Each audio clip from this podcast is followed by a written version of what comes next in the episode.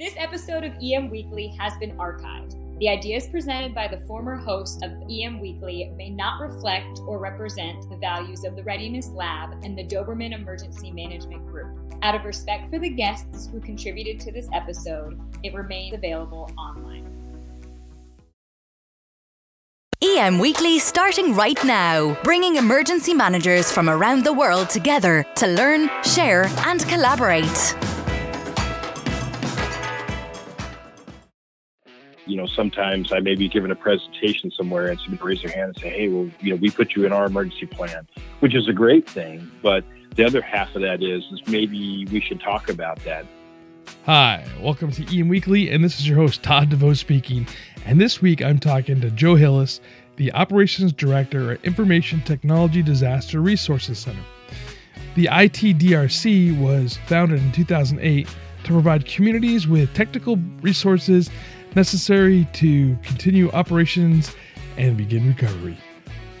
Before I get into the interview, I need to thank Brian Colburn for pinch hitting for me. Uh, I was down with the flu A1, or as some are calling it, the Daytona Corona.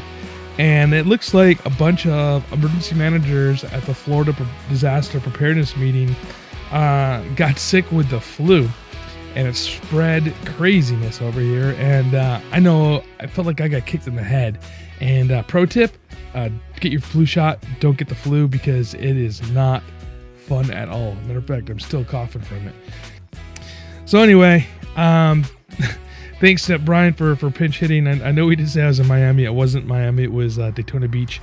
Um, yeah, I guess closer to Miami than than we are out here in California. But uh, uh, it was a it was a great time. Uh, I got to meet some really great people, uh, and uh, and I got the flu. So uh, that's what it is.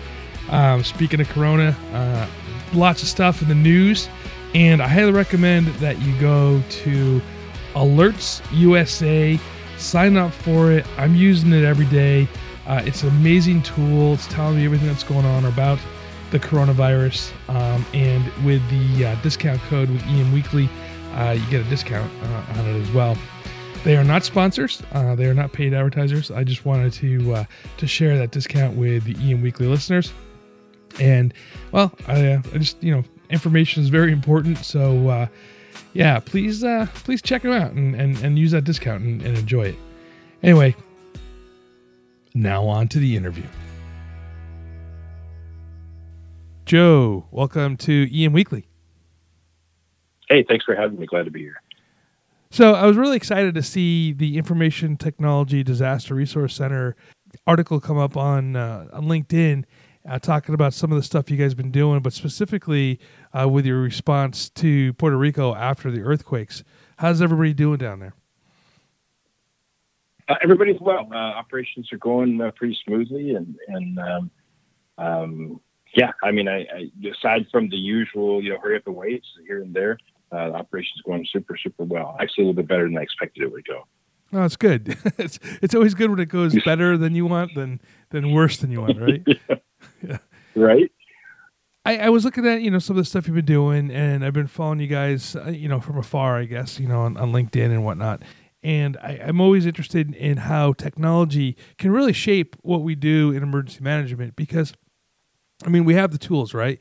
And uh, for those of us that are old enough to remember, it's almost like Steve Austin, right? We can build a better, better emergency manager with all the technology that we have. Right. so, how did you guys start at the Information Technology Disaster Resource Center? Well, it's kind of a post 9/11 um, initiative, or at least the concept was a post 9/11 initiative. Uh, it's something I'd seen, you know, in the early 2000s um, this was there was a concept proposed um, and included in the Homeland Security Act of 2002, which essentially created a national emergency technology guard, and, and that was you know it's supposed to be a citizen corps program along with all the other ones that they created uh, back then. Um, and so it really never gained any traction. Uh, you know, unlike the CERT teams, which really took off, and the Medical Reserve Corps, and uh, you know some of the other programs from that took off but this one didn't. And so, uh, you know, I, I, thought as at the time I thought it'd be kind of something neat that I could do, you know, later on and join after retirement. uh, but it, it really never got any traction. So it really in 2008, just a group of co-founders got together uh, and, and, tried to replicate what uh, what that was to be, and, and, and, at a national level as opposed to a local level. So that's really kind of where we got our start. Was was back that was the idea. Uh, we launched it in 08 and you know really started gaining traction uh, in you know 2010. What kind of skill set do you need to be a member of your team? You know, we we um, are predominantly uh, technical skill sets, so uh, but from all walks of the tech sector. Um, you know, we actually do have, you know, it's a it's a very large organization. We're a little over 1,700 people right now, so we have the typical administrative pieces, just like any other company would, as far as you know, administration and HR, legal, um, you know, logistics. Um, so we we have those roles in here, but the majority of the folks that we have are, you know, have a technical skill set. We we do quite a bit with the physical layer. So you know, we do a lot of connectivity things, whether it's wireless, whether it's you know backhaul or you know, compute devices or things like that. Um, and so those are the skill sets that are most comfortable here. Not to say we don't have developers. I mean, we have you know all different skill sets from you know technical analysts, business analysts, um, you know voice, video, um, you know satellite. All, all those skill sets are all here. How do you guys get your missions? We can be activated in a number of ways. The majority of the times we're activated either through emergency management or through um, uh, another nonprofit partner. We, we have a number of res- response organizations that we you know, run with, whether it's you know, Team Rubicon or um, you know All Hands and Hearts or you know any of the, the national you know response organizations, Red Cross, Salvation Army. Uh, they can all activate us as well as you know, emergency management. So you know we have um, a, a, pretty good reputation throughout the emergency management you know world. We you know operated an MOU with FEMA for years. Um, and so, you know, we have a, the, the, VOAD as well, the Volunteer Organizations Active in Disaster. We're members of National VOAD.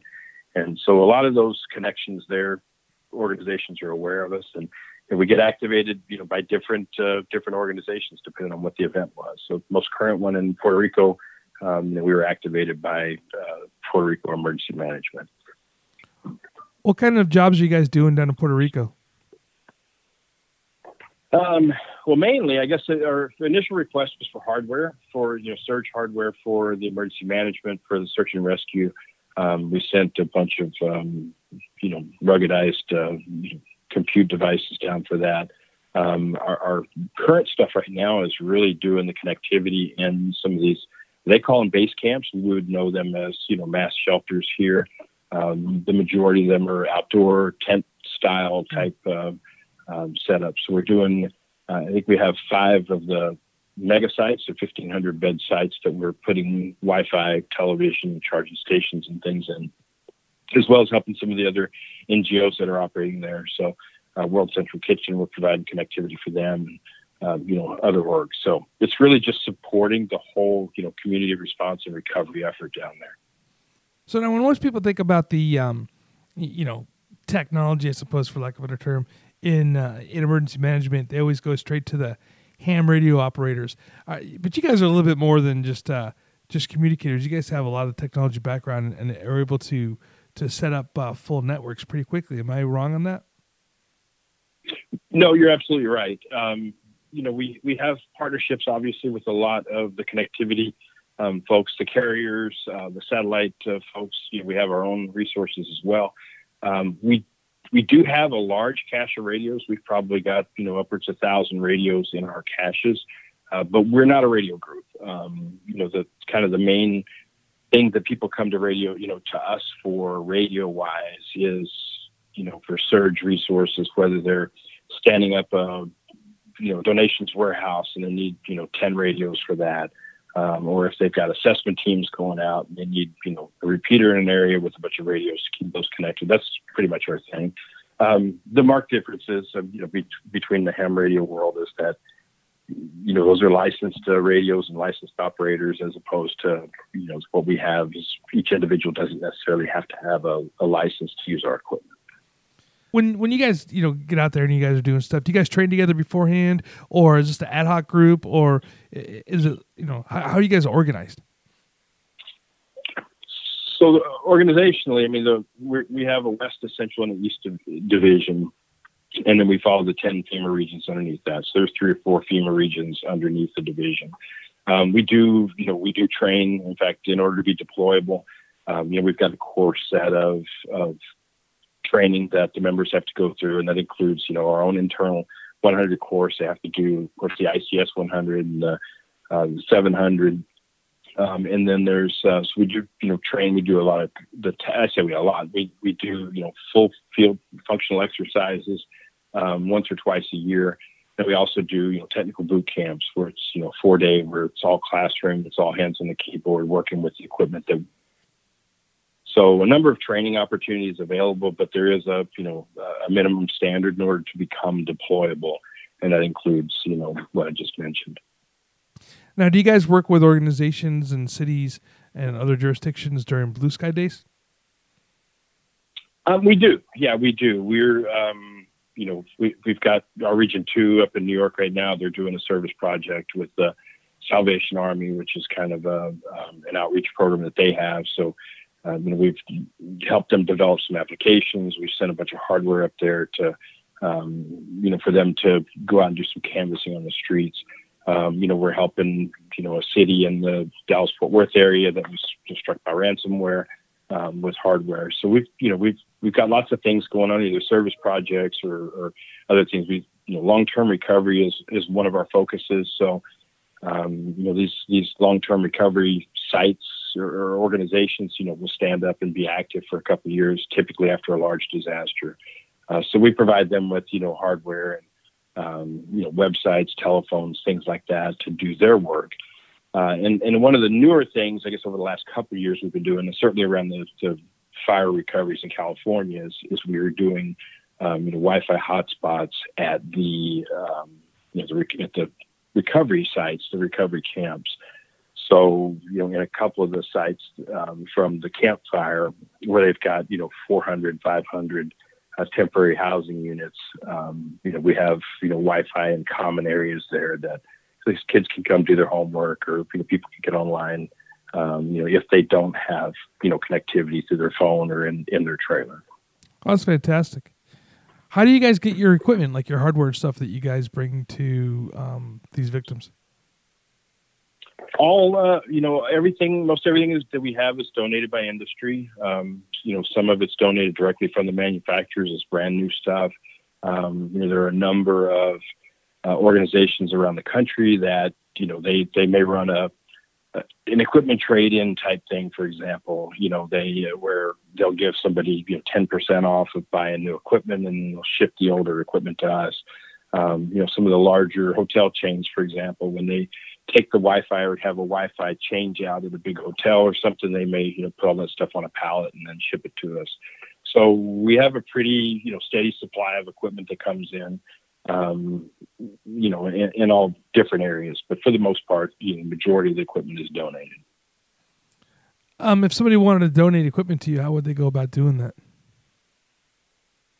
Well, we just recommend um, that they send us an email, uh, support at itdrc.org.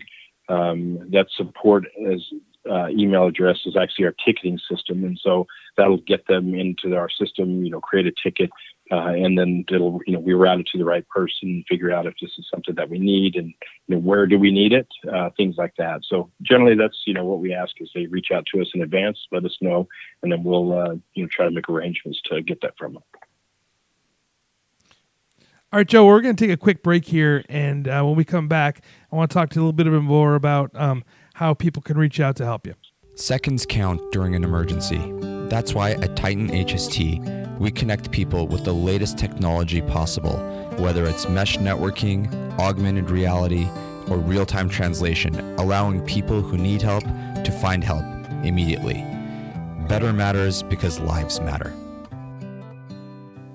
Welcome back from that quick break, and without the you know help our sponsor here, we couldn't bring you uh, great content like we're bringing here, and and uh, being able to help uh, uh, you know spread the word of great organizations like the Information Technology Disaster Resource Center. So, Joe, you know, before we left, we were talking about you know how people could donate to equipment to you.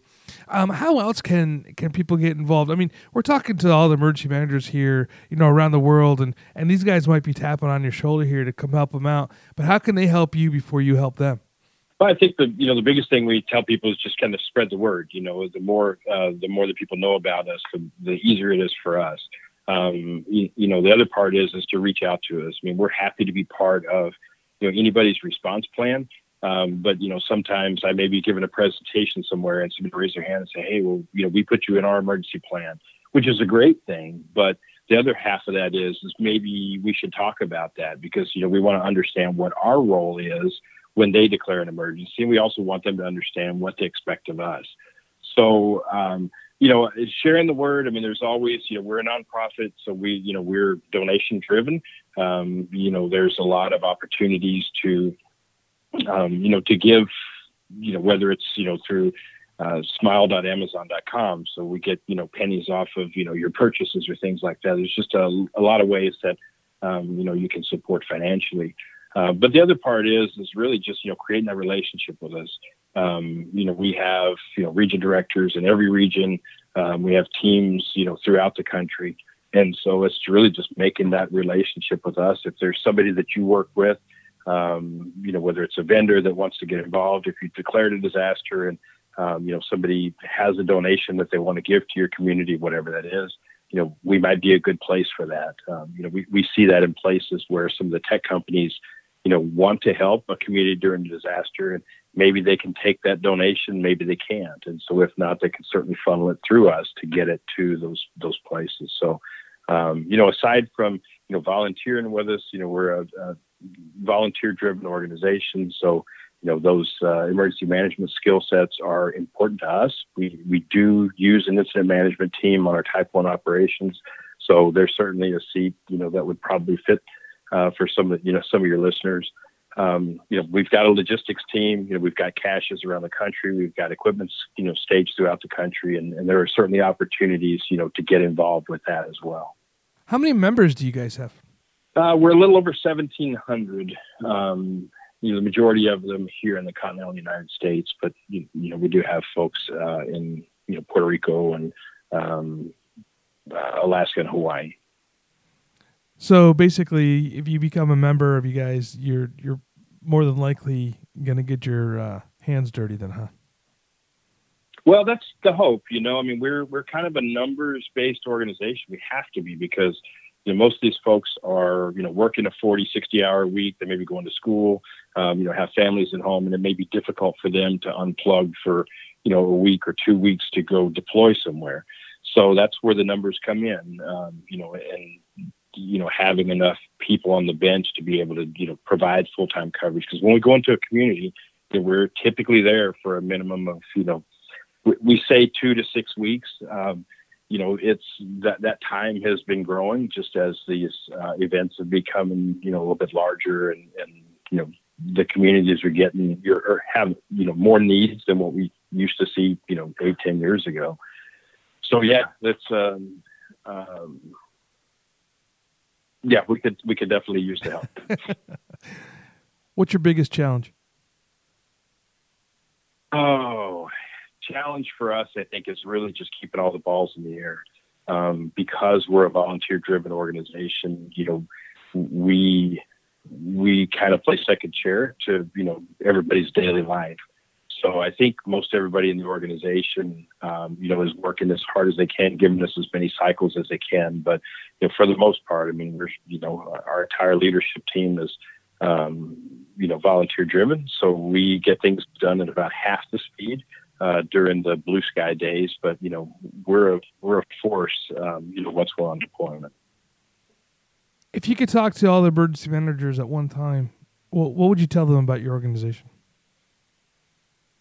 Um, you know, reach out early. I think that's the big thing. You know, let us know what it is that you need. You know, we're not, we don't, uh, our goal is not to be your primary, um, uh, your, your primary excuse for doing proper planning. Uh, but we're there for you know the surge resources, the things. There's no sense in you going out and buying you know 20 laptops because you've declared a disaster. I mean, we can have those to you probably tomorrow.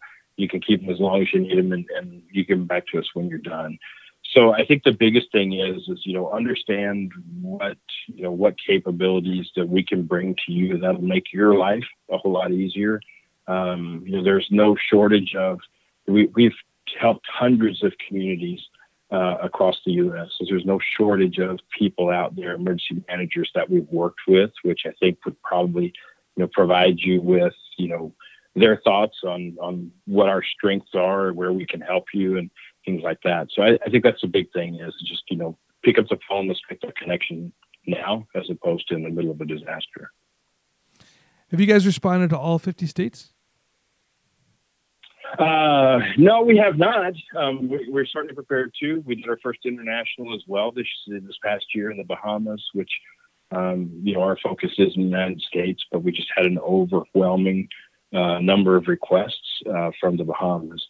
So no, I think the majority of our disasters are you know coastal things. So West Coast Region Nine, uh, because of the fires historically, um, you know Region Six and Region Four um, because of you know the hurricanes, and then certainly you know, the central U.S. for the tornadoes. So um, you know we have we have obviously deployed to Hurricane Sandy. Um, we, we, did deploy to the Northeast or have deployed to the Northeast, but there's a, a pretty good swath in the north central part of the United States that we've not deployed to, and you know seems to be um, you know, they don't seem to have quite. Right. Well, and, and, of course, you guys are over in Puerto Rico right now, so uh, yeah, you know, you guys are touching all the right. bases for sure. Yeah, that's it's a lot more comfortable this time than the last time in Puerto Rico. well, yeah, except you know it's funny because uh, you know we always talk about the, the the earthquakes in you know Washington State and you know California and you know Portland and and uh, I guess Oregon, the whole entire state, not just Portland. And, but we never think about the earthquakes over on the on the East Coast or in the you know Puerto Rico. You know, so they do happen, right? I mean Haiti. If you think about Haiti, right? I mean they're shaking all over the place. Right. Yeah, you're right. Let's talk about Puerto Rico for a couple seconds here, just since we brought them up. What are some of the challenges with communicating over in Puerto Rico? I mean, or with setting up technology in Puerto Rico? Because I know they lost power for a while. Uh, their cell phone system was down for a while. Uh, you know, a couple other things that were broken. What are what are the challenges that they're facing right now with with uh, technology based stuff? Not a lot in Puerto Rico. I think the biggest thing is that's going on in Puerto Rico. You know, for the majority of the cell service communications are back up and going. In fact, I think there's just a handful of cell sites that are still down, um, and and largely due to you know power or, or backhaul uh, issues there. I think the biggest thing, Todd, right now is for Puerto Rico is is that they are trying to accommodate 8,000 people who are displaced and so there's a lot of things, you know, setting up shelters, these temporary shelters. I, I, I think the last number I heard was 43, um, you know, shelters in total. And they, you know, I, I think 37 of them are what they consider pop-up shelters. So really it kind of not so much state sponsored type shelters. So I think their big thing is, is, you know, when they're having to mobilize people to, um, you know, to football stadiums and things like that, or stadiums, which is where the majority of these shelters are. You know, they, they have a lack of technical resources for that. There's no, not necessarily connectivity.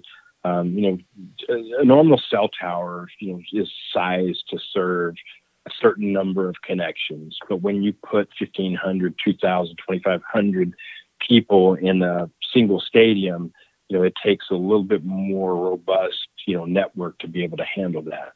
So a lot of their you know technical issues are, are, are really just around how do we take care how we do the mass care right now. Um, so uh, yeah, I mean I, I know that there's some wireline stuff that's still down. I know that they have you know a, a power plant that's still offline.